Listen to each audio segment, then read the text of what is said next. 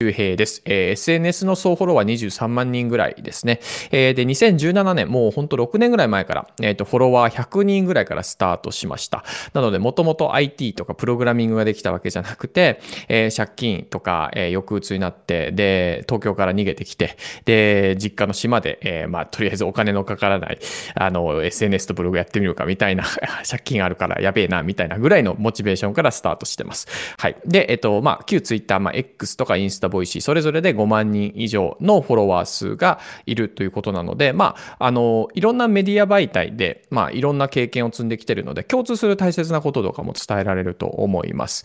はい。で、次行きましょうか。えー今日のテーマっていうか、まあ、こんな疑問っていうかね、こんな悩みないですかっていうところで、まあ、SNS のプロフィールがわからないと。何書けばいいんだろうっていうね。これありますよね。僕もわからない。ね。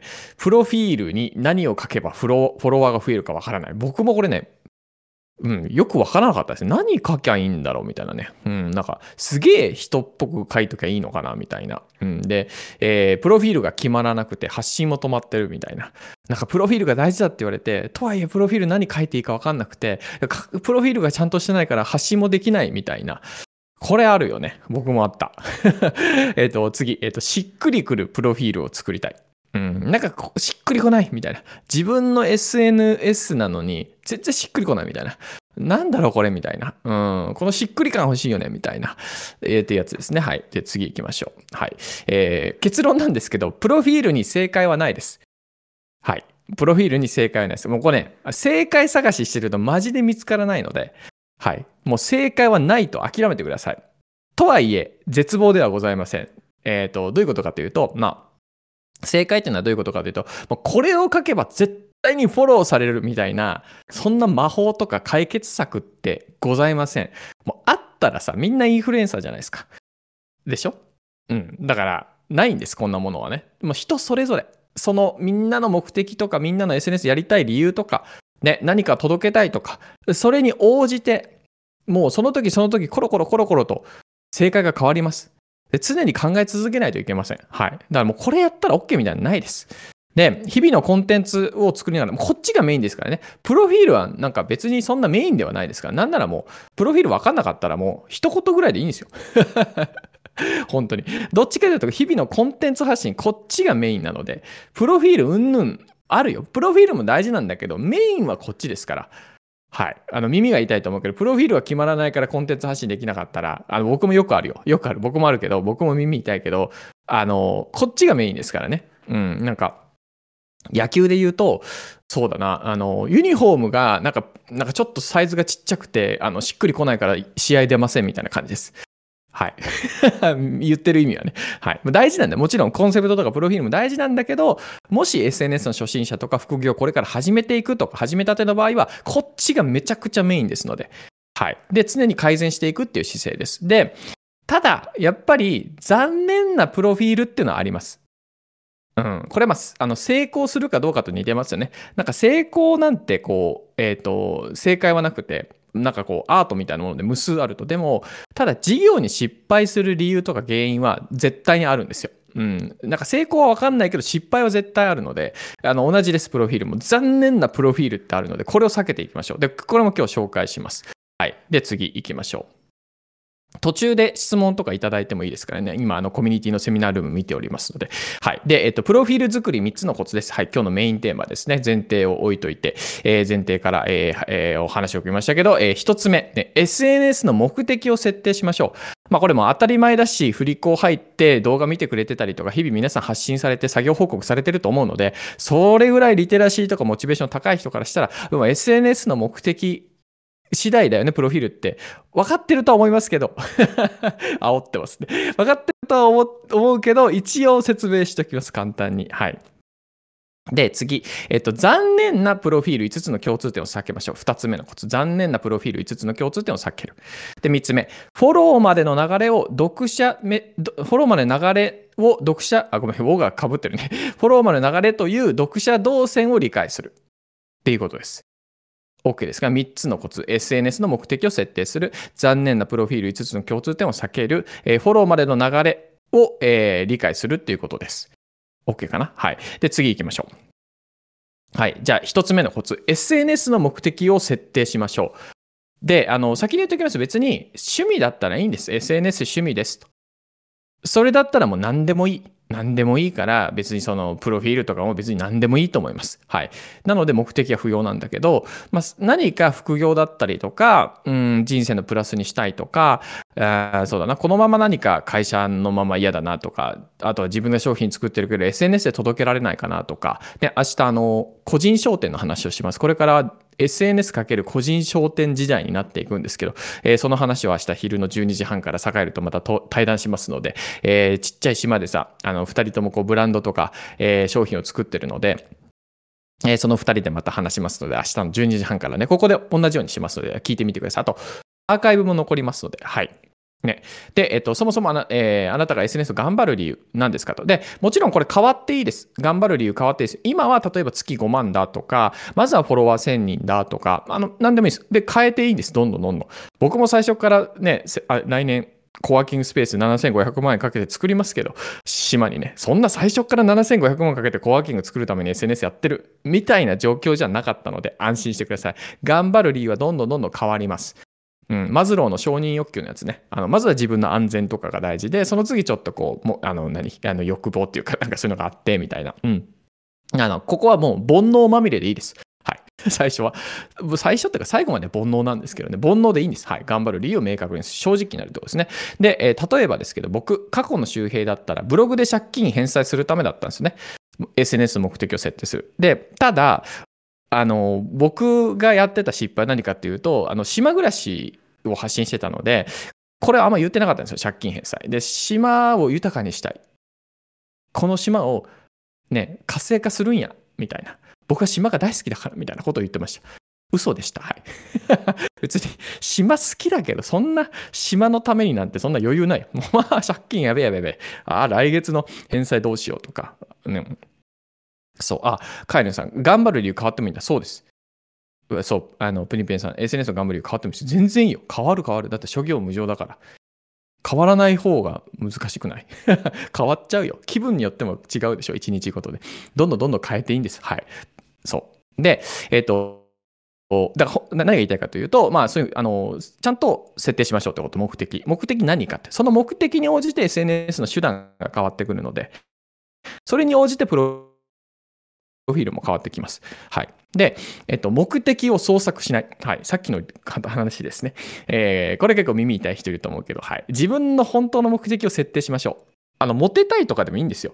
あの、これな、なんかね、僕ネットワークビジネスしてた、してたっていうか、まあ、してた、してた、そう、してた時に、全然結果出なかったんですけど、もう本当にセミナー出まくってたんですよ。もう、あの、1年間の半分ぐらいセミナーみたいな。で、そこでもう、どんどんどんどんその、その成功者が大事にする考え方を刷り込まれてたんですけど、なんかね、何個か、あ、もう本当これ大事だなと思ってるの残ってて、それも大事にして、あの、SNS やってきたんですけど、あの、まあ、経営とかにも共通してることです。で、それ何かというと、なんかこう、高尚な理由を設定して行動できないぐらいだったら、モテたいで行動できる方がかっこいいって。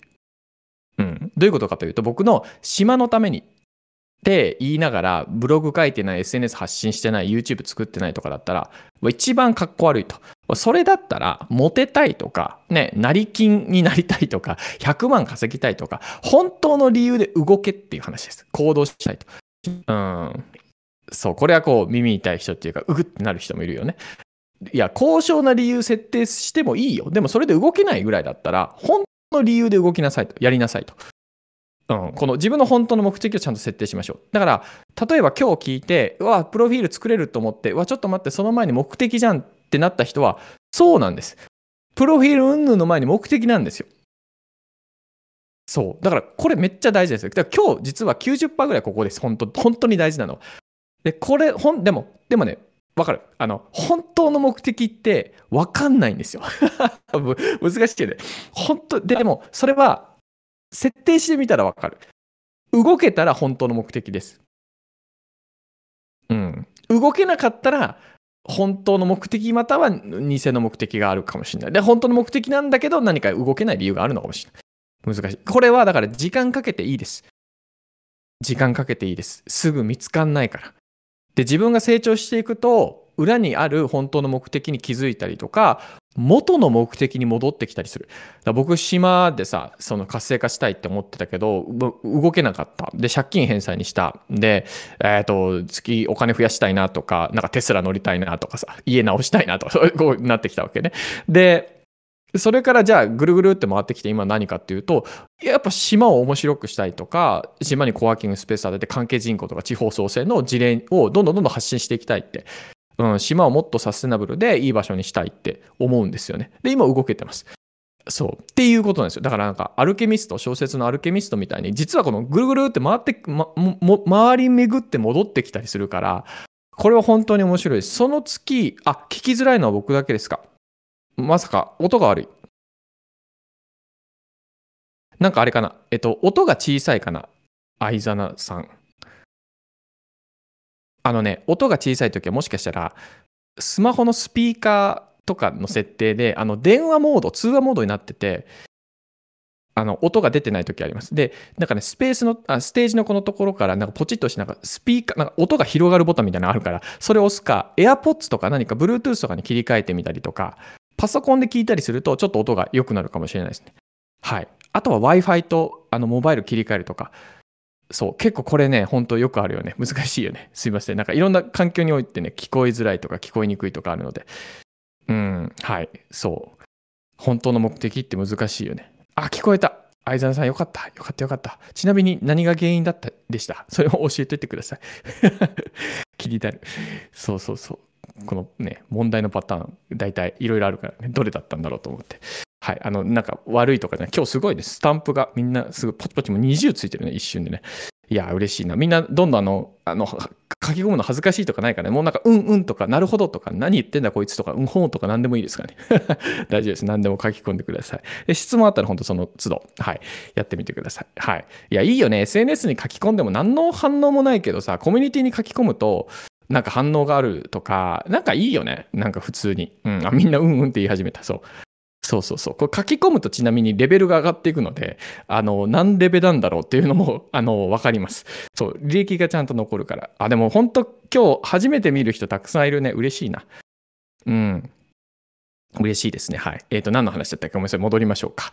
はい、戻りましょう。えー、えっ、ー、と、チーフネゴさん、稼ぎたいという目的じゃ大きすぎなのかないや、稼ぎたいというか、その、えー、と具体的に金額も入れてもいいし金額なくてもいいんだけど例えばなんかこう僕だったらそうだなうん、まあ、借金返済だったんだけどまずは多分その自分の借金じゃん生活があってあなんとかなるなみたいなちょっと貯金ができたなとかそういうこう安心感のためにまずは動いてて、わ、来月これ支払いがあるけど足んないじゃんみたいな。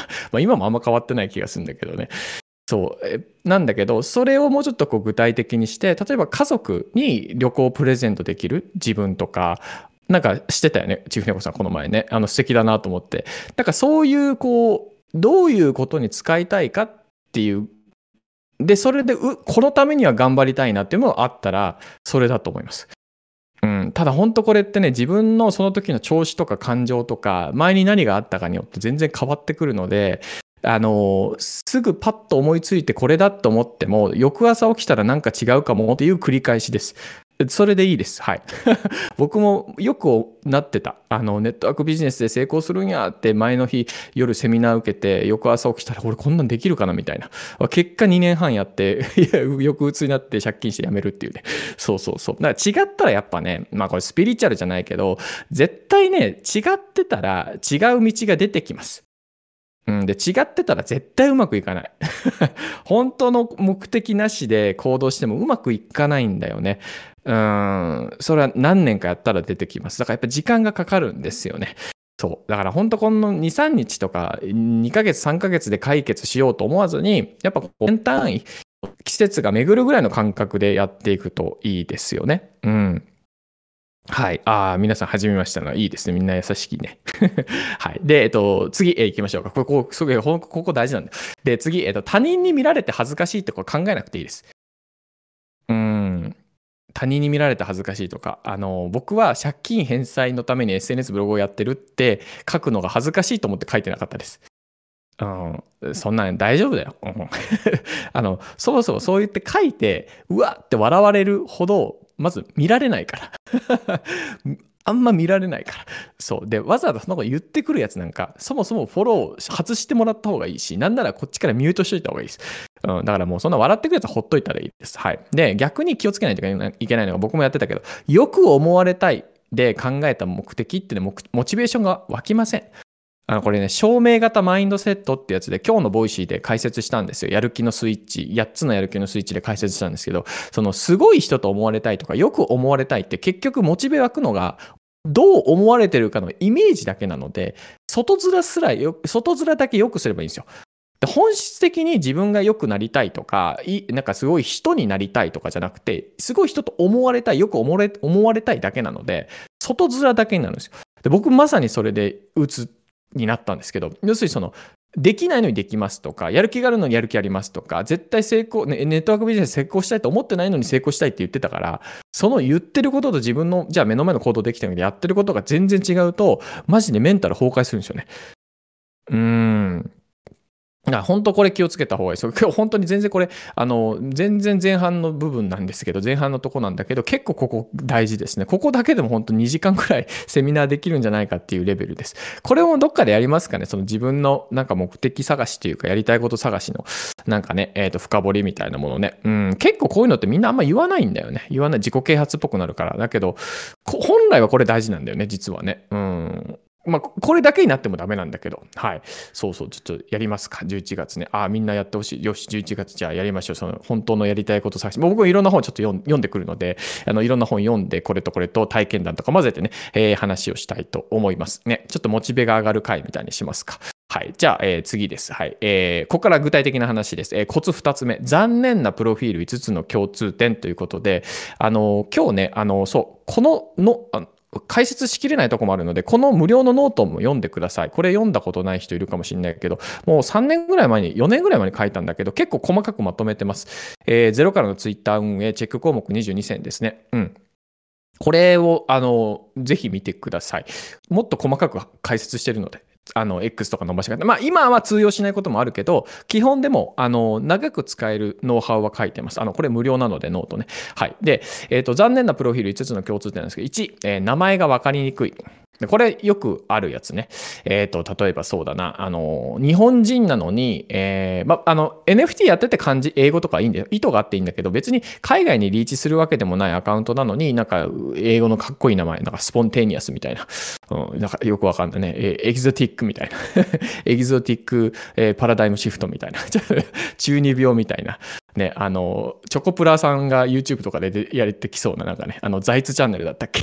あれで出てきそうなね、名前を書かないってことです。で、漢字も、やっぱりその、議員とか、議員さん、議員さんとかも実は今、ひらがな使う議員さん多いよね。うん、例えばこう、鈴木、えー、なんか慶一郎とか、今適当ですけど、あの、慶一郎をひらがなにしてるとか、鈴木をひらがなにしてるとか、あの、これはね、漢字っていうのは閉じた文字で、ひらがなっていうのは開いた文字って言われていて、で、この、えっ、ー、と、閉じた文字とか開いた文字のバランスって大事なんですよね。僕だったら村上周平なので、あの、4文字熟語みたいになるんですよ。だから僕は今周平にしてます。うん。そう。これも、えっと、このノートの中に、はあちゅうさんとのね、プロフィールの作り方のコツのボイシーがもう本当に4年前ぐらいに撮ったやつ、5年前ぐらいに撮ったやつかな、が残ってるので、それも聞いてみてください。それも無料です。ハーチューさんに聞いてるってやつがあります。はい。で、えっと、2つ目です。えっと、ID がデフォルトの文字です。もうこれ基本的なことなので、もう1年ぐらいやってる人は多分大丈夫だと思います。あの、ID がこう、基本の文字列、あの、GX なんとかなんとかなんだみたいな、これはね、あの、やっぱやめた方がいいです。あの、ちゃんと周平だったら、なんか、例えば周平03とか、まあなんでもいいんだよ。僕はなんか、シュペイマンっていうのを最初から設定してたんで、まあ、周平マンみたいな感じで、シュペイマンみたいな感じで、まあ、いいんだけど、なんかね、例えば、えっ、ー、と、そうだな、えっ、ー、と、えー、猫太郎っていうアカウント名にしましょうか。猫太郎なのに、最初の文字が、例えば、えー、ジューンブライトみたいな。猫太郎って N じゃん。なのに、ID はジューンブライトみたいな。なんかそういう実は違和感みたいなのも減らした方がいいです。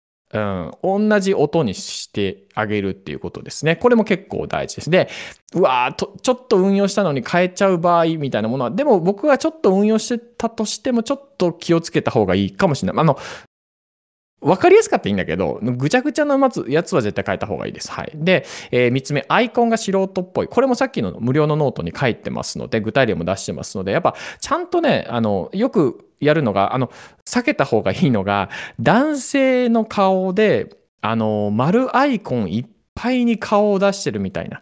やつあるじゃないですか。経営者とかで、あの、なんか、みたいな。あれはやめた方がいいです。もうちょっと離れたぐらいがいいです。男性だったら、少なくとも上半身ぐらいは映った状態の顔写真ぐらいの方がいいです。少なくとも。やっぱね、圧が強くて、女性からした時に男性の顔がタイムラインにドカンと出てくるとちょっとしんどいんだよね。で、あとは、なんかどこで撮ったかわかんない、なんかこう、なんか写真を使うみたいな、なんていうのかな。この普段の日常、だから日常のアカウントだったらいいんだよ。自然のアカウントとかっていいんだけど、特に意図もないのに、まあ、綺麗だった写真だからみたいな使うとか、あの、そういうのは微妙ですね。アイコンもちゃんとしっかりと、あの、まあ、これも目的によりますけどね、お店の、えー、アイコン使うんだったらお、お店がわかるとかね、ミニマリストだったらミニマリストっぽいアイコンとか、そういうふうにこう、ちゃんとパッと見わかるような感じがいいと思いますね。はい。で、4つ目、えー、実績や数字がない。っていうことです。うん、これ後でも解説するんですけど、やっぱりこう、あの、5つ目に書いてるけど、生い立ちとかフォローしてくださいとか、あの、ポエムみたいなことを書いてるとわかんないですね。ブログやってますとか、副業やってますとか、会社員がしんどくて、えー、副業で収入を上げたいですとか、そればっか書いて、結局なんか動いてるのか、何をしてるのかわからない。うん、いや、それはみんなそうだよ。副業したいよねって、収入増やしたいよねって。で、具体的にあなたは何をしてるんですか？とか、あなたをフォローすることによってどんなことがわかるんですかってことはわからない。うん、なんかこう、数字とか実績がなくて、すごくこう、抽象的なことをずっと書いてるみたいな、まあ、それ含めてポエムっぽくなっちゃうみたいなところが、えっ、ー、と、初心者っていうか傾向としては、あのー、ありますね。はい。ああ、渡さん、周平さんのノート見てから撮影依頼依頼したので、引きでお願いしますって言った。いや、素晴らしい。いや、あの、本当素晴らしいアイコンだと思います。そうそうそう。ガッて強いとね、ちょっとしんどいんだよね。女性目線で言うとね。男性はあんま気にしないんだけどね。はい。っていうところです。まあ、ここら辺は基本的なところなので、もうちょっと気になるところ、あの、さっきのノートとか、フリーランスの学校のツイッターの、えっ、ー、と、とかの攻略のやつとか、見ていただいたらいいし、僕も頑張って今返してるんですけど、あの、プロフコンサル、えー、をしてますので、あそこにこう書き込んでくれたら多分2週間以内ぐらいには返せると思います。ちょっと時間かかりますけどね。はい。はい。そんな感じかな。あ、鍋さん、えー、そうですね。僕も結構こう、広がってま、後ろで撮ってますよね。うん。そう。あんま圧がない方がいいですね。うん、そう。で、次行きましょうか。えー、はい。これ、あ、そう、懐かしいね。これ僕の、えっ、ー、と、残念なプロフィール例ってもう誰かの撮ってくるのもあれなんで、僕を撮ってきました。これね、2018年か2017年ぐらいだと思います。18年かなこれはもうひどいですね。えー、まず名前からいきましょうか。周平平。おもんないですね。はい。おもんないな。なんやねん、もう周平平って。でも、肩書き。ね、肩書きがもう、巻き風呂、巻き風呂付き QLDK 古民家。大喜利しよんか。大喜利しよんか。誰が、誰がフォローするね、これで。ね。で数字がないよ。これ見事に数字ないし、まあ、東京から U ターンして3年とかいいよ。島育ちの社会不適。まあ、ここさ、わかりやすいけど、社会不適合だから誰かフォローするかってわけでもないし、島育ちだから社会不適合ってなんか関連あるんですかっていう。ね。で、東京から言うとして約3年。約3年ってなんだよ。なんか東京状況物語じゃないんだからさ。で、島の暮らしをコンテンツ化。これさ、何も説明してないの分かります？これ何もせ島の暮らしをコンテンツ化って。これさ、具体と抽象って本を読むとわかるけど、抽象的すぎるんだよね。はい。田舎に若者の滞在拠点を作るためにフリーランスを辞めて寸闘を書いてるね、これね。まさにそうじゃん。まあ、滞在拠点ではないかもしれないけど、コワーキング作るしますね。そういう意味では、ここはちょっとあれだね。なんか予言みたいになってるけど、まあ、そんなつもりないからね。はい。あのー、奮闘中。なんか、とりあえずなんかこう、こういうこと書いておけば、いい人っぽく見られるんじゃないかみたいな。で、サラリーマンやめて奮闘中。奮闘中で誰がわかるの？奮闘中で何やってるかわかりますか？イメージできますか？ね。いや、滞在拠点作るの本当に、建設、土木してんのかなって。DIY してんのかな？僕からしたらブログを書いて発信して、そのブログのお金で作りたいなとか、仲間集めたいなと思ったけど、それ分かんないじゃないですか。ね。で、個人ブログ。で、ブログの名前。癖がすごいよ、島暮らし運営。確かに癖すごいな、プロフィールの。うん。なんだよ、癖がすごいよ、島暮らしって。なんかね、島の女神に恋をしたみたいなブログの名前だった時もありますね。なんだよ、それって感じですけどね。はい。で、身長書いてます。クソですね、本当に。もうモテたいが、ここの182.5センチのこの何のおっさんのマークやね、俺。本当にひどいな。182.5センチとおっさんのマークに本当になんかすごいモテたい欲が出てるね。ひどいな、もう本当にこれ。マジか。やばいな。絶対フォローしないな。えっ、ー、と、インスタはちょい人気。なんだよ。インスタはちょい人気って。何それこれ人気じゃないのが 人気じゃないでしょうね。人気じゃないでしょうね。はい。えっ、ー、と、そうだね。もう分かりますよね。うん。で、なんならさ、ここに、鬱になった経緯を書いたり、あと、まあ、それは、まあ、それをもっと出しなさいよ。それだったらね、書いてるんだったらって話ですよね。うん。でも、まあ、ここにも書いてるけど、あのー そう、0.5センチがおもろいよね。で、ちなみにこれ182.5センチないからね。本当は181.6だからね。で、今測ったら181時くらいかもしれない。もう一番最大値で背伸びしたとき、ちょっとグッと上げたときの身長書いてます。ほんと小物だよね。ひどいよね、マジで。もうこれ、あれよ。N d e r とかさ、あの、ペアーズとかのプロフだったらまだ読めるけどね。それでもマッチングしないだろうね、これね。はい、置いといて。えっ、ー、と、まあ、読者のフォローするメリットがないでしょ。これ見て皆さんフォローします？せんよね。せんよね。で、あと、これ特に大事。自分主人公感がちょっと強すぎるよね。うん、なんか自分の人生見てくださいみたいな。うん、これなんか嫌じゃない？で、ちなみにこれ本当一番大事なことなんですけど、あの、このね、自分主人公感が強いと、見てる人は、あの、自分の人生を否定されるとかではないんだけど、邪魔される気がしちゃうんだよね。こう、あの、本当これ直感的に。うん。で、そうなると自分、自分主人公感が強い人だと、フォローしづらいんですよ。しづらいというか、フォロ、離れたくなるんだよね。それよりも、あの、ストーリーの基本要素7つのとこで解説しましたけど、ボイシーの中でね、数日前の。あの、その、自分、読者さんの導き手になってる人を人ってフォローしたいんだよね。あなたから見たときに、プロフィールにこう、ね、要するにあなた自身は、あなたの読者さんとか潜在的読者層の人の主人公体験を奪ってはいけないわけです。あなたはその人にとってのヨーダになるべきなんですね。で、ヨーダになると言っても、別に偉そうに指示とかするわけじゃなくて、背中で見せていくイメージです。うん、背中で見せていく。自分はこれをやってます、みたいな。で、そこに、勝手に感情移入とか自分に照らし合わせて、あ、この人自分にとって必要な人だからフォローしとこうっていうことです。そう。見せてくれる人です。ちゃんとそういうの道とか、そのプロセスとかをね。はい。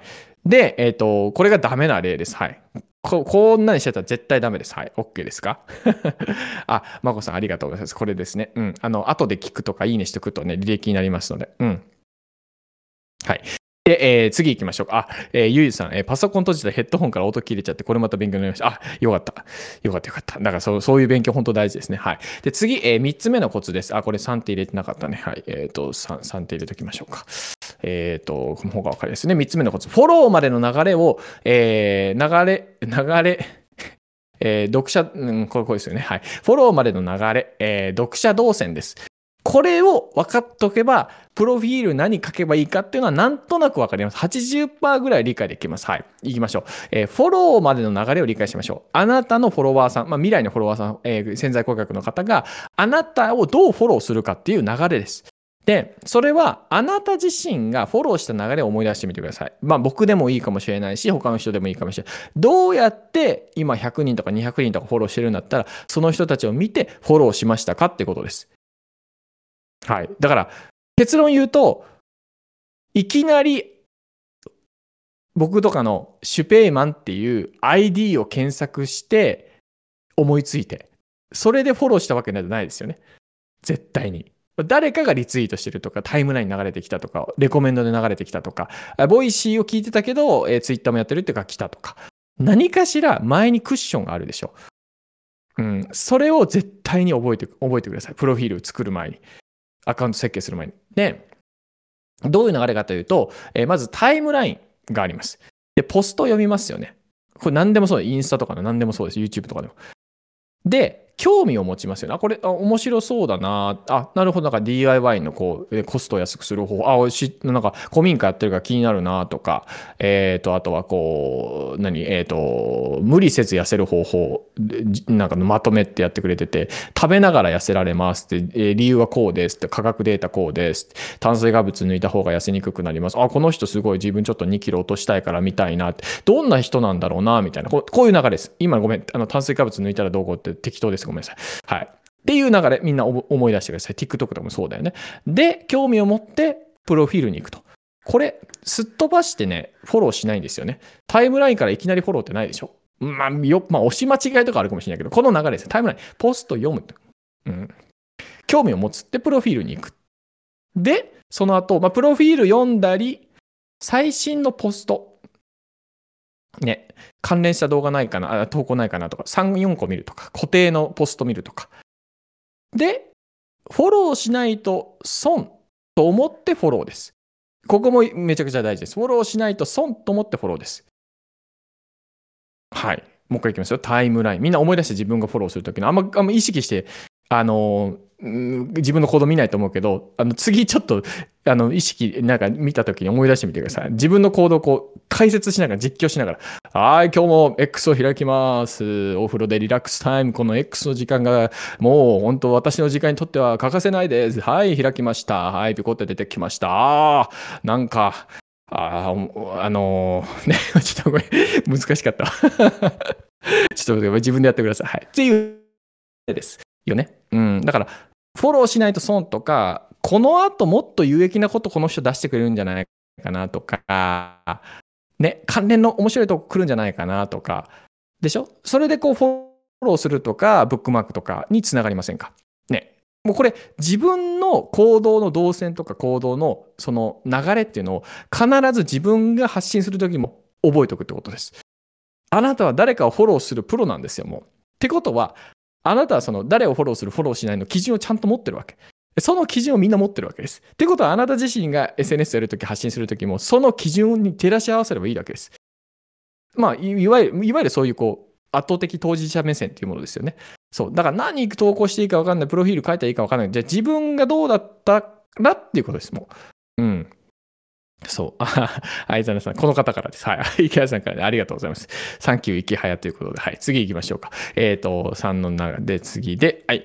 えっ、ー、と、プロフィールはフォローしない理由削りです。はい。もうここ結論、もう今日のコア、長くお付き合いいただきありがとうございました。プロフィールはフォローしない理由削りのためにあります。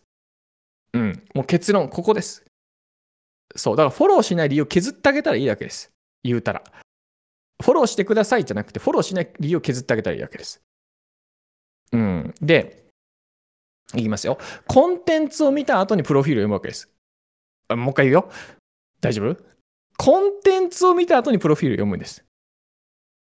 もちろんね、その後もう一回コンテンツ見ることあるけど、基本絶対こうなんですよ。プロフィールの前に必ず何か他のを見てる。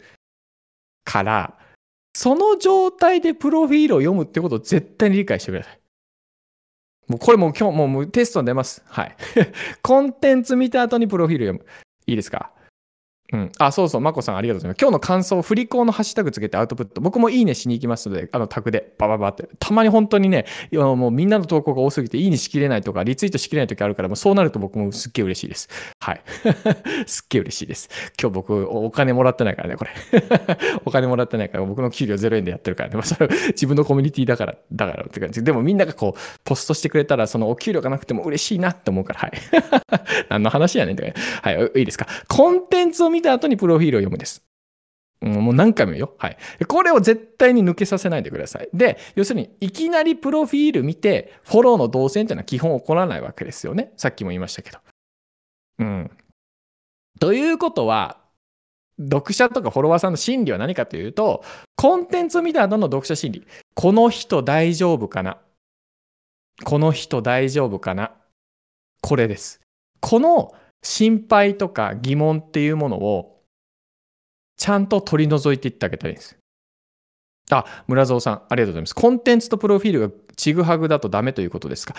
もちろん、例えばそ、えそうですね、えっ、ー、と、レシピアカウントをやってるとしましょう。レシピをいろんな投稿して、インスタとかでね。で、えっ、ー、と、もう、あの、何？あの、作り置きでめちゃくちゃ簡単なレシピでもう、えー、えー、主婦の方とか奥さんとかね、いろんな方が助かるみたいな。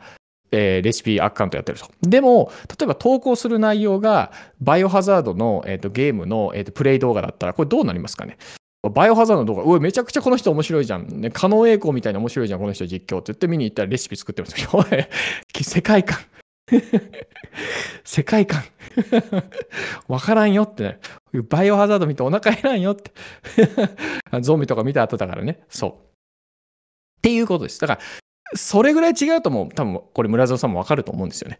そう。だから気をつけないといけないのは TikTok とかリールもそうなんだけどあれってレコメンド型で意外とプロフィールと関係ない動画投稿してバズることがあるんですよ。で僕実際に僕のインスタのリールビアって下浜の方まで見るとまだ残ってるかもしれないけどあの島でねあのスケボーしてる動画を出したんですよねスケボー。ロングスケートボード。でそれなんか僕ダサいんですよ。僕おっさんみたいな乗り方しててでそれでこう変なの音楽つけて出したらそれがなんかちょっとバズったんだよね。とか沖縄の中でえっ、と、改札？えっ、ー、と、ユイレールだったっけ？あの、モノレールのやつのチケットが QR コードだったんですよ。で、それ QR コードだこれみたいなものを TikTok とかに上げたんですよね。それもバズったんですよ。でも、それでフォロワー増えてもしょうがないですね。あ、もっとわかりやすいやつあった。僕、半沢直樹のモノマネとか、あの、坂井正人ですね。あの、ビバンのモノマネとかやって、ビバンも、えっ、ー、と、2つの動画がバズって80万再生ぐらいいってるんですよ。フォロワーのもちろん増えたんだけど、これ、もう、ビバン終わったら終了なんだよね この後、じゃあ僕は副業の話とかし始めたら、ぐちゃぐちゃになるじゃないですか。うん。そう。だから、やっぱりそれ確かにいろんなコンテンツ出していった方がバズりやすいのはあるかもしれないけど、あの、結果、要するに一番最初に戻りましょう。要するに SNS アカウントのその目的って何だったっけってことなんですよね。うん。目的って。うん。じゃ違う人呼び寄せても、しょうがないよねっていうことなんですよ。例えばフリーランスの学校のコミュニティに入ってほしいのに、今日来てる人はね、こうやって学んでるじゃないですか。でも、例えば言い方悪いけど、TikTok ずっと見て、僕も 見てダラダラすることあるけど、とにかく楽に稼ぎたいみたいな。うん、もう人騙してでもいいから楽に稼ぎたいみたいな人をコミュニティに呼びたくないわけですよね。そう。だから皆さんは僕がもっと煽ればもっと来てたはずなんですよ。例えば入っただけで5万円入りますとか、ね、入っただけで天城府2000円分もらえます。全員漏れなくもらえますとか、そんなことやったら、す、すげえ、えっ、ー、と、あの、あ、ごめんなさい。ちょっと待ってね。す、す、すげえ人来ると思うんですよ。いっぱい。でもそれだと意味ないですよね。コミュニティが荒れちゃうから。だからやらってないってことです。これも多分一緒の話ですね。はい。で、えっ、ー、と、あ、そうだ、ごめんなさい。えー、YB さん、えー、大丈夫？よ、もう少し解説してください。ありがとうございます。そう。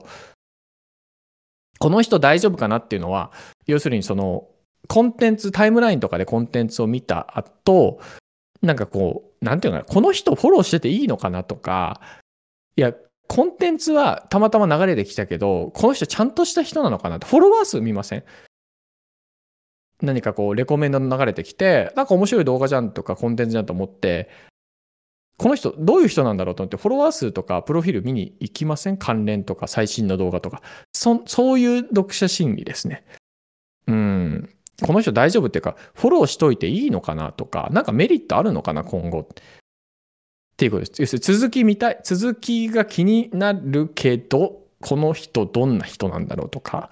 えっ、ー、とね、イメージで言うとね、あ、名刺交換してる時かな？名刺交換っていうか、あ、えっとね、何か会社の研修会で来たマナー講師とか、マーケティング講師とかの人を最初どう見てるかですね。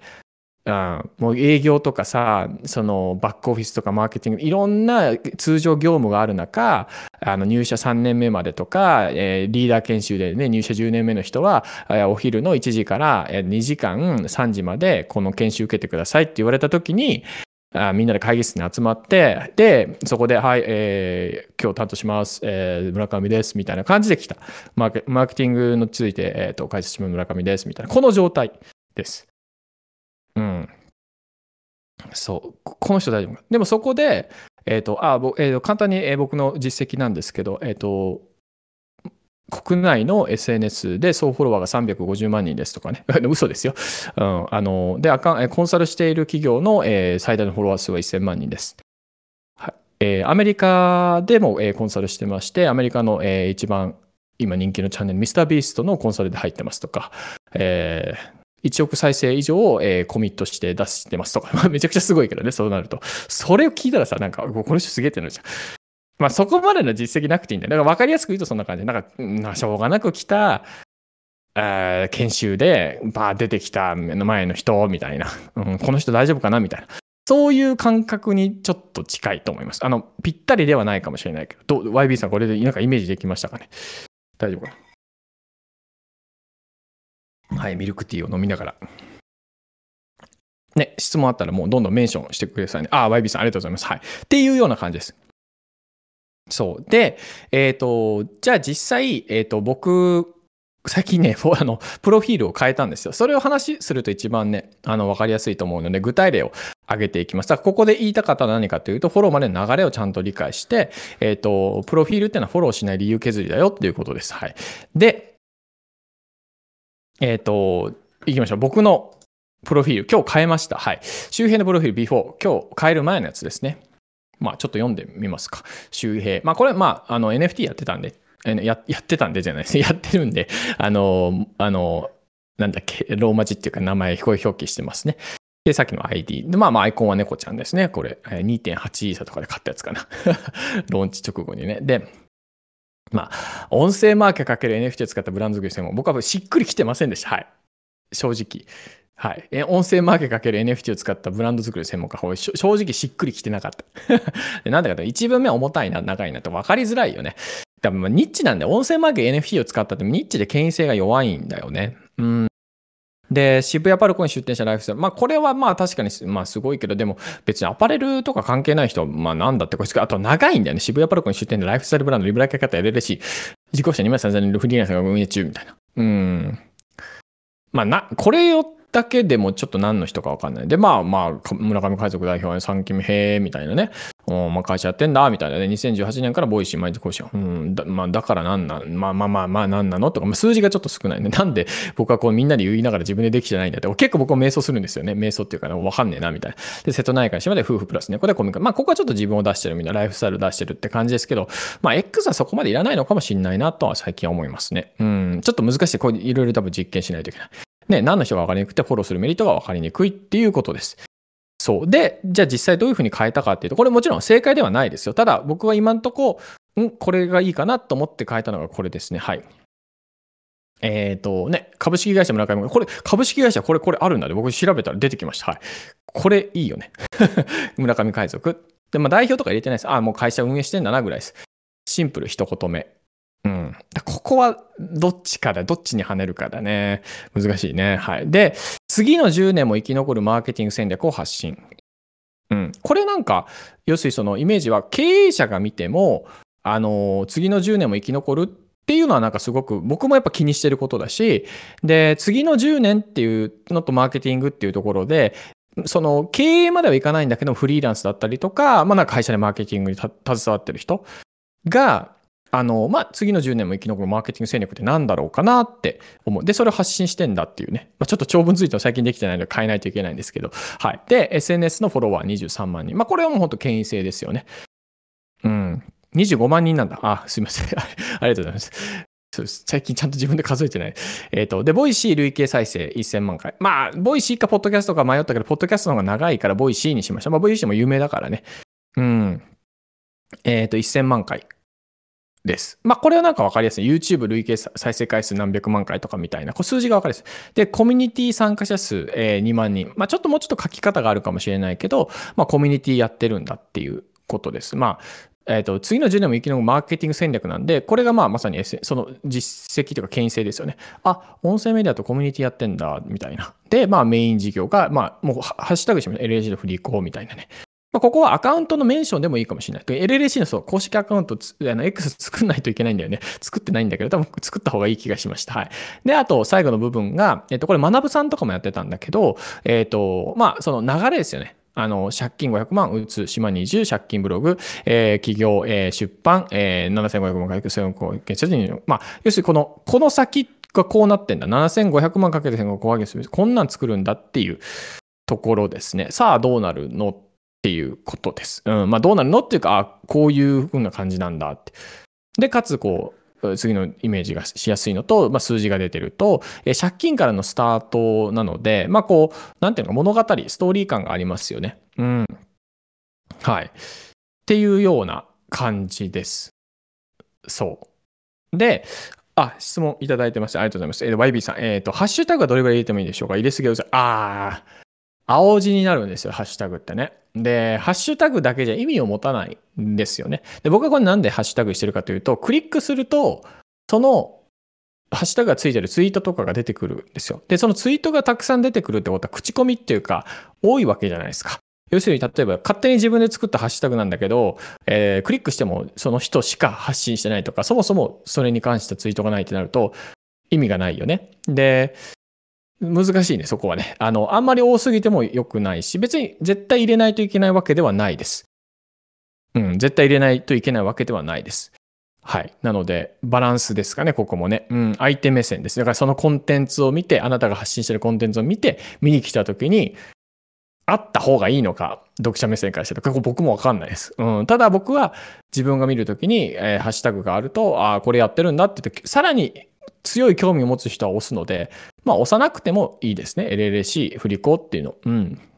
もう、そのライトなユーザーのさんもいるので、であれば、その、とりあえずでも次の10年も生き残るマーケティング戦略で気になってフォローしてくれて、で、その後に具体例として、じゃあ僕はこういうマーケティング戦略をリブライカキャット LLC でやってます、みたいな。フリーランスの学校でやってます、みたいな。でもいいですね。だからこれはまあ、絶対入れないといけないわけじゃないですけど、この人何やってんのかなっていうのを、ハッシュタグで見せてるっていう、うん、なんかこう、ほ、ほ、押してみろよと。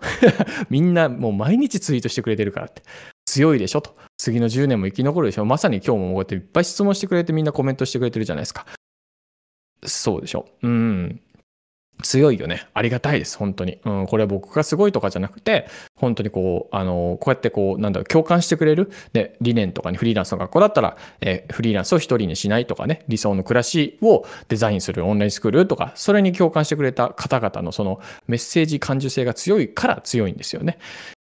そうなんですよ。だからそのあたりまで実は考えとかないといけないとこもあります。はい。で、えっと、次。えー、ありがとうございます。YB さんありがとうございます。えっと、タイさん、えっと、プロフィールではこの人のこともっと応援したいと思ってもらうより自分のためになると思ってもらう方が大事ですが、まあ、大事。そう。そうです。あの、応援したいとはならない。急に。うん、それよりかは、続きが気になるですね。うん、そう、自分のため、あ、この人フォローしといたら自分のためになる。なんなら、フォローしとかないと自分が損するかもしれない。そう、あのーこれね、あの、イースタリーの逆説じゃなかったなんだっけ、えー行動経済学でありますよね。あの、人は、えー得をする行動よりも損を避けたいと。損を避ける行動に、えー2、3倍高く反応するっていうことなので、やっぱりそっちですね。エンゲージメント取るんだったら。うん。なんだけど、私をフォローしないと損ですなんて書くのはダメです。はい。それは、美しくないかなと思いますね。それを書かずともそう思ってもらうようにするっていうのが大事ですね。はい。えー、ありがとうございます、タイ君。えー、おたまさん。えー、X で受注来たなどの話を聞くと、クライアントを意識して考えてます。その考えは必要ですか？あ、素晴らしい視点だと思います。あの、例えばウェブライターさんとかプログラマン、プログラミングやってる方でもうもう X は結構割とクライアントが結構見てると。で、あの、その、X- そのクライアントが見てる点で X を発信してるのであれば、その目線はあった方がいいと思います。ただ、その、なんていうのかな、クライアントにもよります。あの、クライアントに対してと、クライアントが見るような内容をコンセプトにしてるんだったらいいんです。例えば、うん、そうだな、うん、ウェブライターとかだったらどうだろう。えーっと、クライアントが見るってことは、あの、いいライターさんをどういうふうに探すかみたいな発信であれば、それはクライアント向きですよね。見る人は。でも、一方で、例えば、クライアントからしたときに、この人の周りには、いいフォロワーさんとか、この人の周りには、この人の発信を応援する人が多いなって思ってもらった方が、クライアントには有利に働く可能性があるんですよ。僕だったら多分そっちの可能性があるかも。どうせ仕事するし、今日価値観が合うんだったら、なんかその、やっぱりこう、うん、インフルエンサーじゃないけど、あ、この人って応援されてる人だなとか、あ、信頼が厚そうだな、みたいな人かどうかはやっぱ見ますね。うん。それはいあの別にフォロワーが多いだけじゃないです。フォロワープラス発信内容プラスそこに対するこうエンゲージメントというか、誰がこの人をフォローしてるかとか、そういうのはやっぱ気にしますね。うん、だから、発信内容にはよるかな。うん。意識意識して考えてしまうのは、おおたまさん、それ間違ってないです。それは絶対目線はあった方がいいです。な変なこと言っても、クソクライアントがマジで、みたいな、今日はビール飲んで忘れるわ、みたいなこれダメです。まあ言いたい時あるかもしんないけどね。これはダメですね。うん、あ、この人ってそういうことやっちゃう人なんだってのがわかるので、うんそまあ、そういう人じゃないと思うけどね、別に。そうそうそう。ですかね。うん。ただ視点としては持っといた方がいいと思います。えーおさるぼさん。えー絵文字を使わないのは戦略ですか？いや、絵文字はね、ああ、確かにね。うん。絵文字使って、いや、猫の絵文字とか使いますね。特に気にしてないかな。使ってもいいと思います。あの、イメージしやすい。ただ、あの、Android と Apple とかで、なんかちょっと表示が違う時もあるので、まあ、文字化けしないことも考えてはいるけど、まあ、ちょっと見やすくシンプルにしてるっていうのもあるかもしれない。あんまキラキラいろんな色が出て、出るよりかは、ね、あのーまあ、ない方が分かりやすかったりもするし、うん、猫とかだったら使いたいかな。そう、そうですね。うん。OK かな。えっ、と、あ、チョビンさん拾ってくれてますね。ありがとうございます。こういうセミナールーム質問。えっ、と、あ、ありました。えー、哲也さん、えー貯金なしでもう少し豊かになる暮らしをしたいからブログやってますと書いても大丈夫ですか？あ、もちろんその、僕が OK とか OK じゃないとか判断するわけでもないし、書くのは別に全然書いてもいいんですよね。で、それが、えー要するに、えー哲也さん自身が、えっ、と、どうしたいかと、その、哲也さん自身がこうなりたい、まあ、ストーリーで言うと、問題点がこうあって、貯金がないくて、お金に困ってるみたいな。で、その収入を上げたいけど、会社の収入が上がらないみたいな。っていう問題をちゃんと書いて、その解決策とか何をやってるか行動とかも発信していって、で、まあ、もう少し短くした方がいいかもね。で、プラス、その、貯金なしでもう少し豊かな暮らしをしたからブログやってますっていうのを、まあ、もっとわかりやすく短くして、で、そうすると、あ、自分も貯金がないとか収入がちょっと足りなくて、あ、この人は貯金なしでこういうふうに動いてるんだ。お金がかからないけど、セルフバックとかで何円作ったんだとか、じゃあこの人、哲也さんフォローしておくと、元手がかからないけどお金を増やす方法を知れるかもしれないみたいな。自分の問題点を解決していく、そのプロセスを読者さんが見たときに、ちゃんと入る余地があるかていうのを考えておくといいですね。だから貯金なしでもう少し豊かに暮らしたいからブログやってますっていうのは、こう、みんながなんとなく思ってることなんですよね。でそれをもっと、うん、短くしたりとか、刺さるワードにしていったりとか、それはもちろん、あの、チャット GPT とか使ってコンセプト考えたりとか、うん、してもいいですね。貯金なしでもう少し豊かに暮らしたいっていうのは、その、もう少し豊かに暮らしたいってどういうことなんだろうとか、うん、なんかこう、言語化、代わりに言語化していく仕事なので、自分自身が抽象的なまま書いてしまうと、やっぱり見てる人はより抽象的なんですよね。っていうことは、要するにその学びって差分が大事なので、えっ、と、その、こじゃあ、哲也さんのプロフィールを見る前と、哲也さんのプロフィール見た後とか、コンテンツを見た後に、すっきりすることはないかなってことです。うん、なんていうのかな。あ、こういうこと、そう知りたかったとか。あ、こういう方法があったんだ。知れてよかったとか。見る前と見た後の差分。要するに抽象的だったとか、もやもやしてたものが、哲也さんの発信でよりブラッシュアップされたみたいな。ね、整理できたみたいな。そういう時に結構、あ、このままフォローしておきたいなとかっていうのになったりするんですよね。うん。そんなイメージですかね。あの、あれ、チョビンさんありがとうございます。はい。えーっと、おたまさん、えー書いてあると思う。クライアント向けて発信難しい疑問でした。フォロワーさん、信頼されるかそういうことです。はい。えー、ホリケンさん、えーっと、名前の後ろに一言入れた方がいいですか？あ、肩書きですよね。さっきの無料ノートにも、えっと、書いてるんですけど、肩書きはね、お店の看板の名前だと思ってください。今書きましたけど。あの僕の場合は海外の人も見るから、一応周平村上って入れてます。うん、まあ、ちょっと周平だけでもいいけどね。で、ちなみに X はね、名前変更するとまた認証マークが消えるから、あのまあいいんだけど別にすぐ治るからね。あまあ、ちょっと、まあ、置いてますかね。まあ、今だったら例えば LLC、えーだけでもいいと思うし、まあ、猫のように生きるとかでもいいかもしれないし、僕だったらね。ただ別にそんなそこまで、うん、長すぎてもね、邪魔なんだよね、これがね。うん、だから、何かこう、短いコンセプトとか、〇〇の人ってわかるような、お店の看板の名前とか、例えば、田中って書いてあってもなんかわかんないじゃん。でも田中、焼き鳥田中って書いたらわかるよね。田中居酒屋とかさ。うん。っていうのはなんか、イメージしやすいかなと思います。うん。まあ、これも入れてみてって感じかな。入れてみて、こう、反応を見てみるっていうのがいいですね。はい。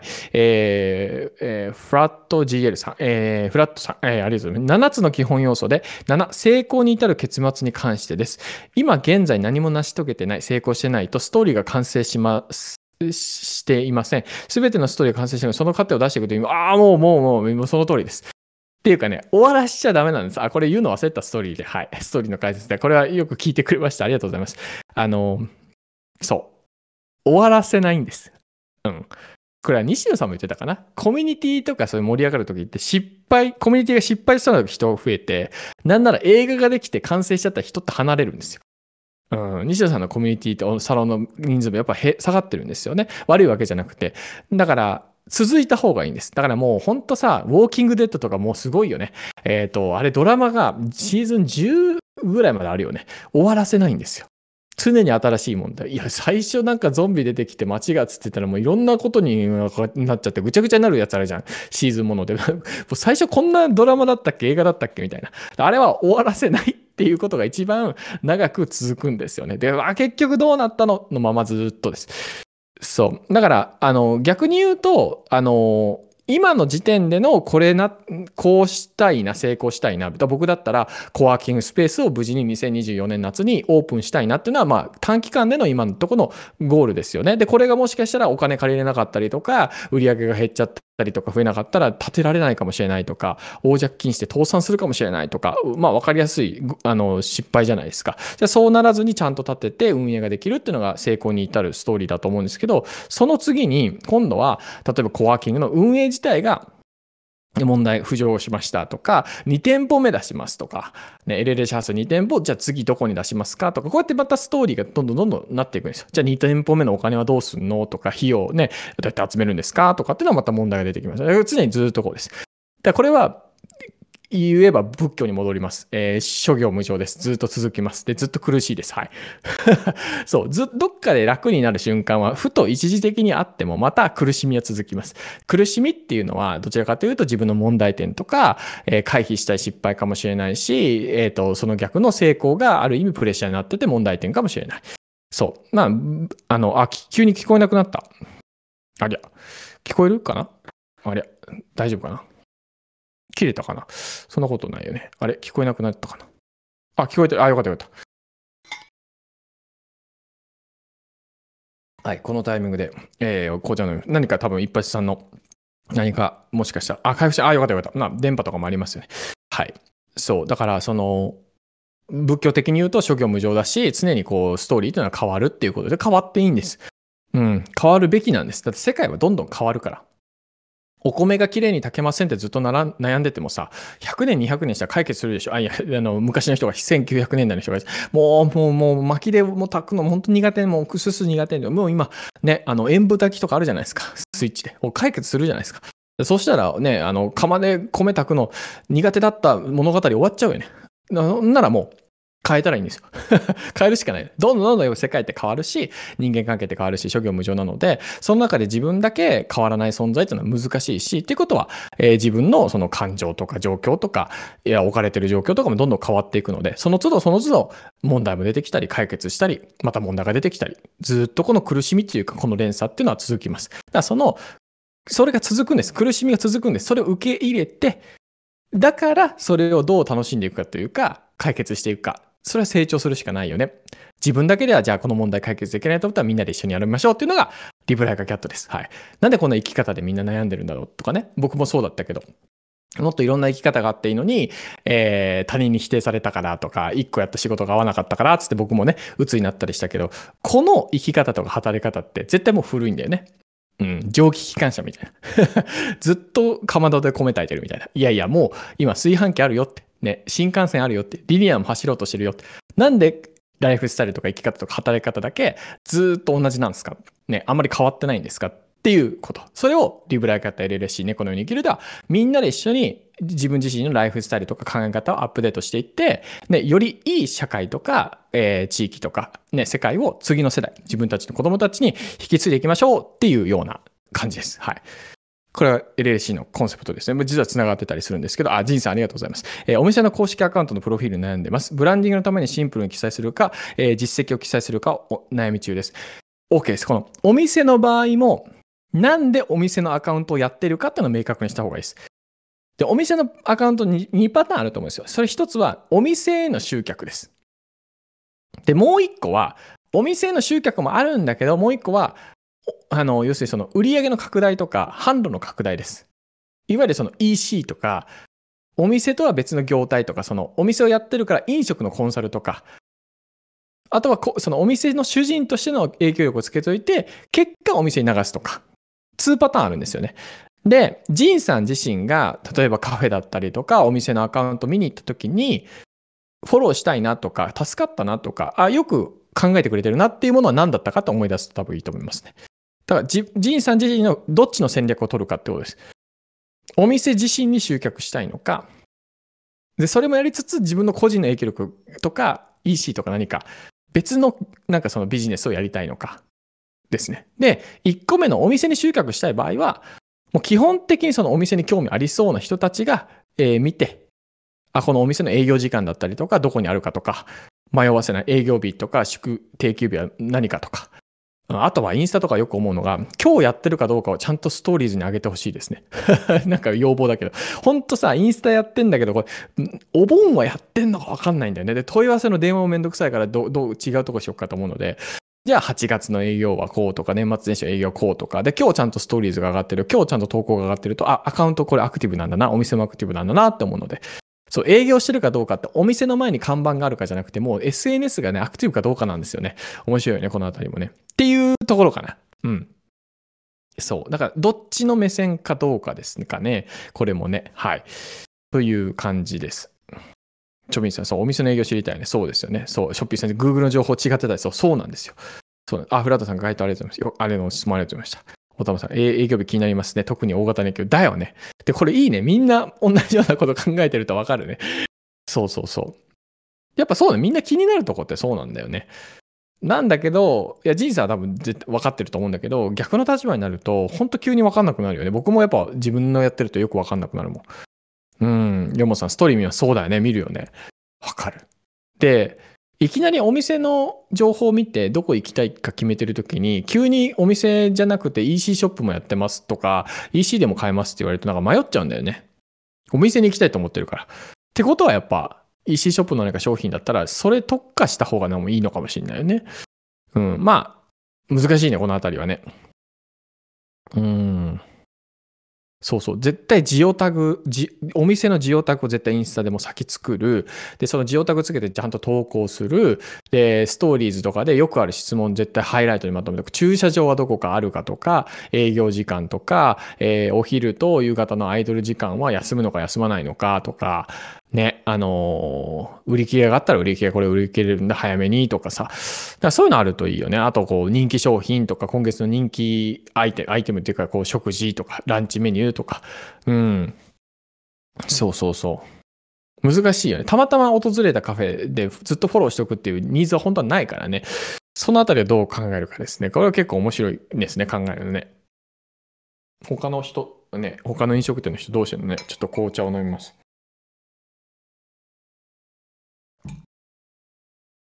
はい。で、えー、最後ちょっとおまけです。はい。もうこれも、あの、おまけ。えっ、ー、と、これノートにも書いてるけど、固定ポストのうまい使い方っていうことで、これ昔やってたんですけど、えっ、ー、と、あ、昔はそうね、周平借金445.0にしてたのね。なんか、なんとか2.0みたいな流行ってたんですよ。3.0。だから、借金445.0って どんだけバージョン高いんだよって感じだけど、まあ置いといて。えフリーランス1年目でしたことまとめっていうこの、あの、やつが結構バズったんですよ。うん。こういうの実績化のバズ、いいですね。あの、伸びやすかったです。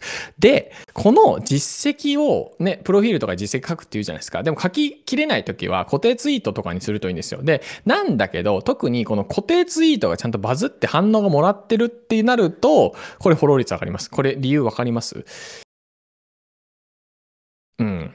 これ理由は、要するにプロフィール、あの、あコンテンツ何か見ました。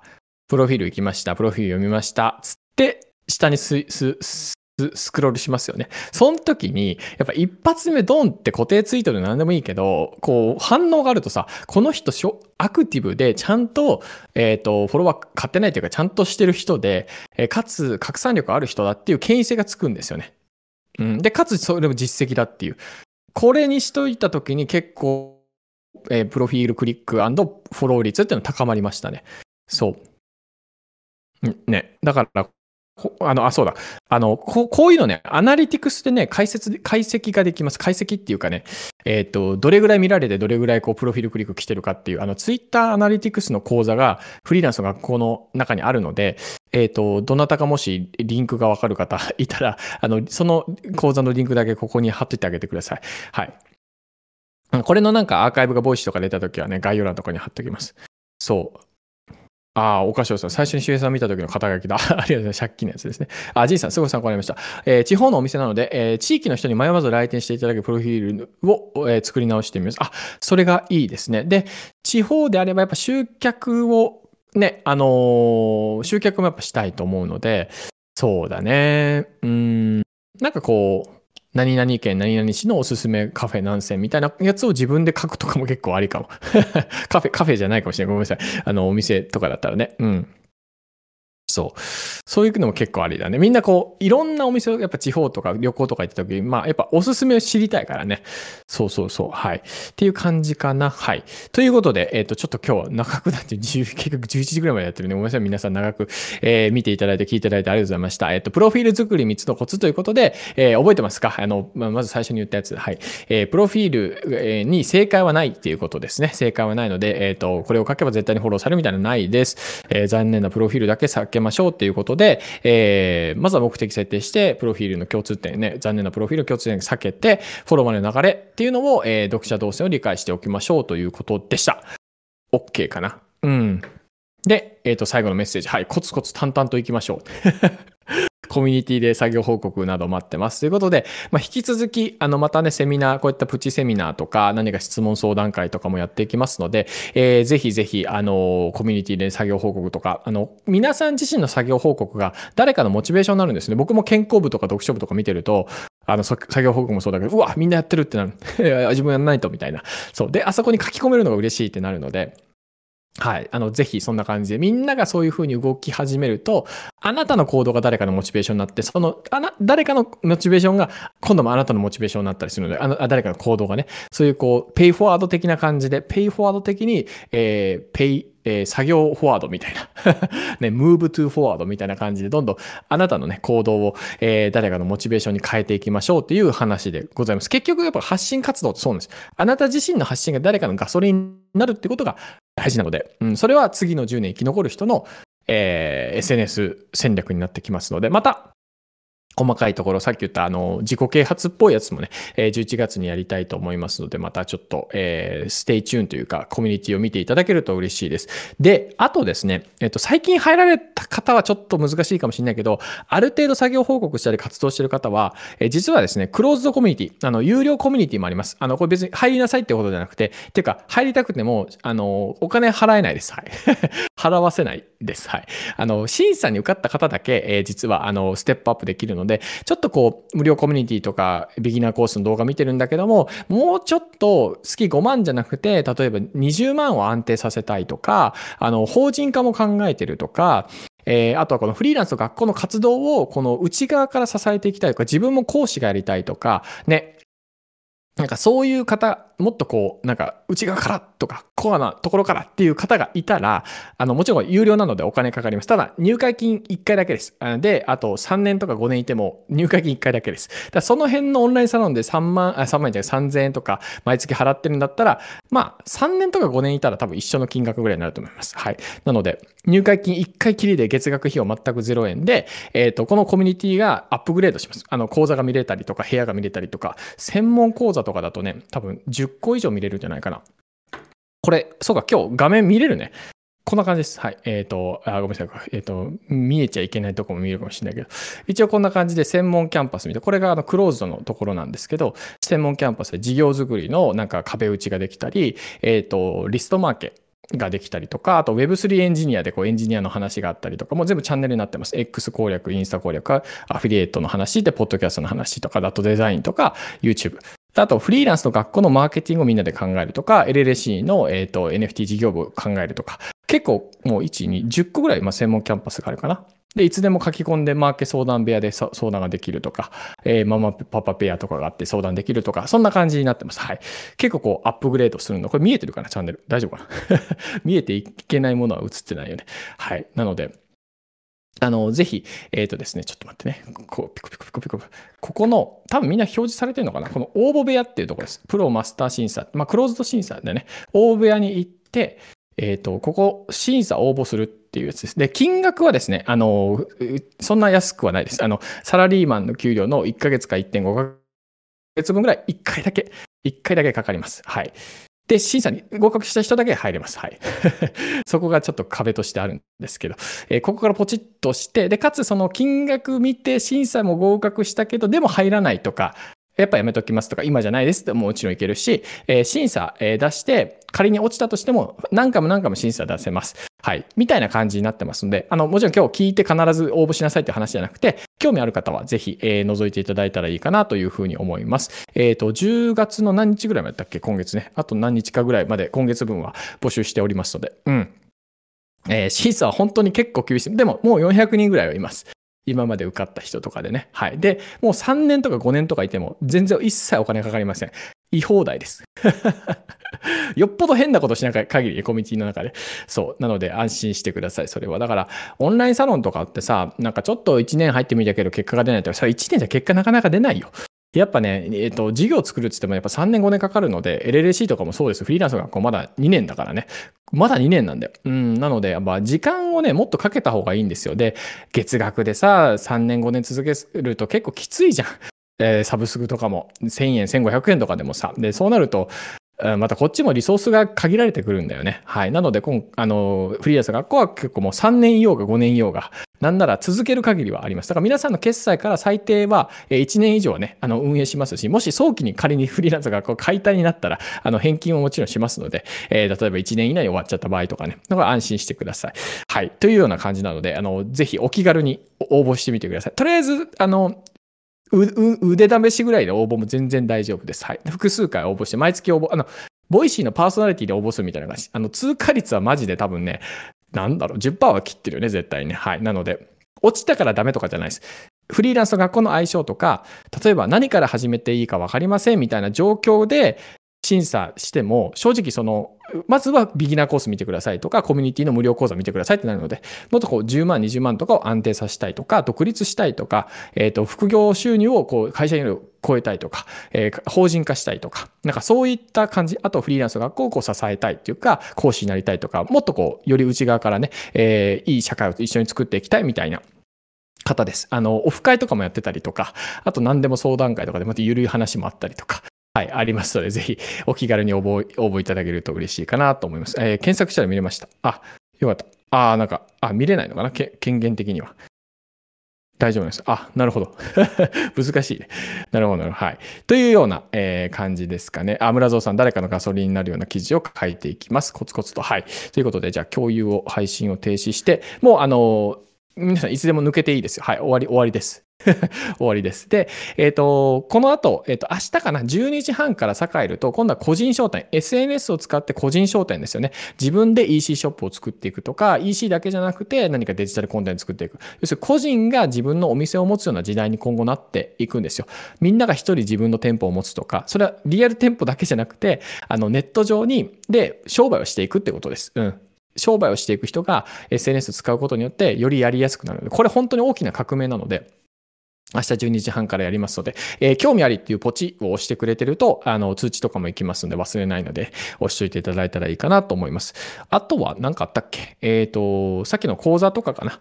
うん。ツイッターアナリティクスの、えっ、ー、と、なんたらかんたらを、えー、がね、どっかにあるんだよね。リンクが、あリンクがあって、あの、えっ、と、メール講座のリンクだから、あの、あ、誰かアーカイブから、えーポチッと貼っていただけると嬉しい。後でゆるカフェとかに誰か貼ってくれてると思います。はい。えー、ツイッターアナリティクスの見方ね。あ、そうそう、これ中尾さんありがとうございます。で、フリコ05っていう、えっ、と、パスワードがいるかもしれない。ないらないかもしれない。もうちょっと待ってね。フリコ05です。で、見れますので、これまだ時間あるときに、えーまあ、これあの、メール講座でも見れるやつなんだけどね。はい。フリーコー05で、もしパスワードもっと求められたら、えーやってください。フリーコー05あってるね。はい。っていう感じかな。アナリティクスの見か。他は、えー関連のやつはないかな。はい。なので、あの、ぜひリクエストとかもください。これを知りたいとか、これを解説してほしいとか、僕以外もいろんな講師さんいらっしゃるので。はい。ということかな。明日、そう、栄えると12時半からやりますので。で、あれか。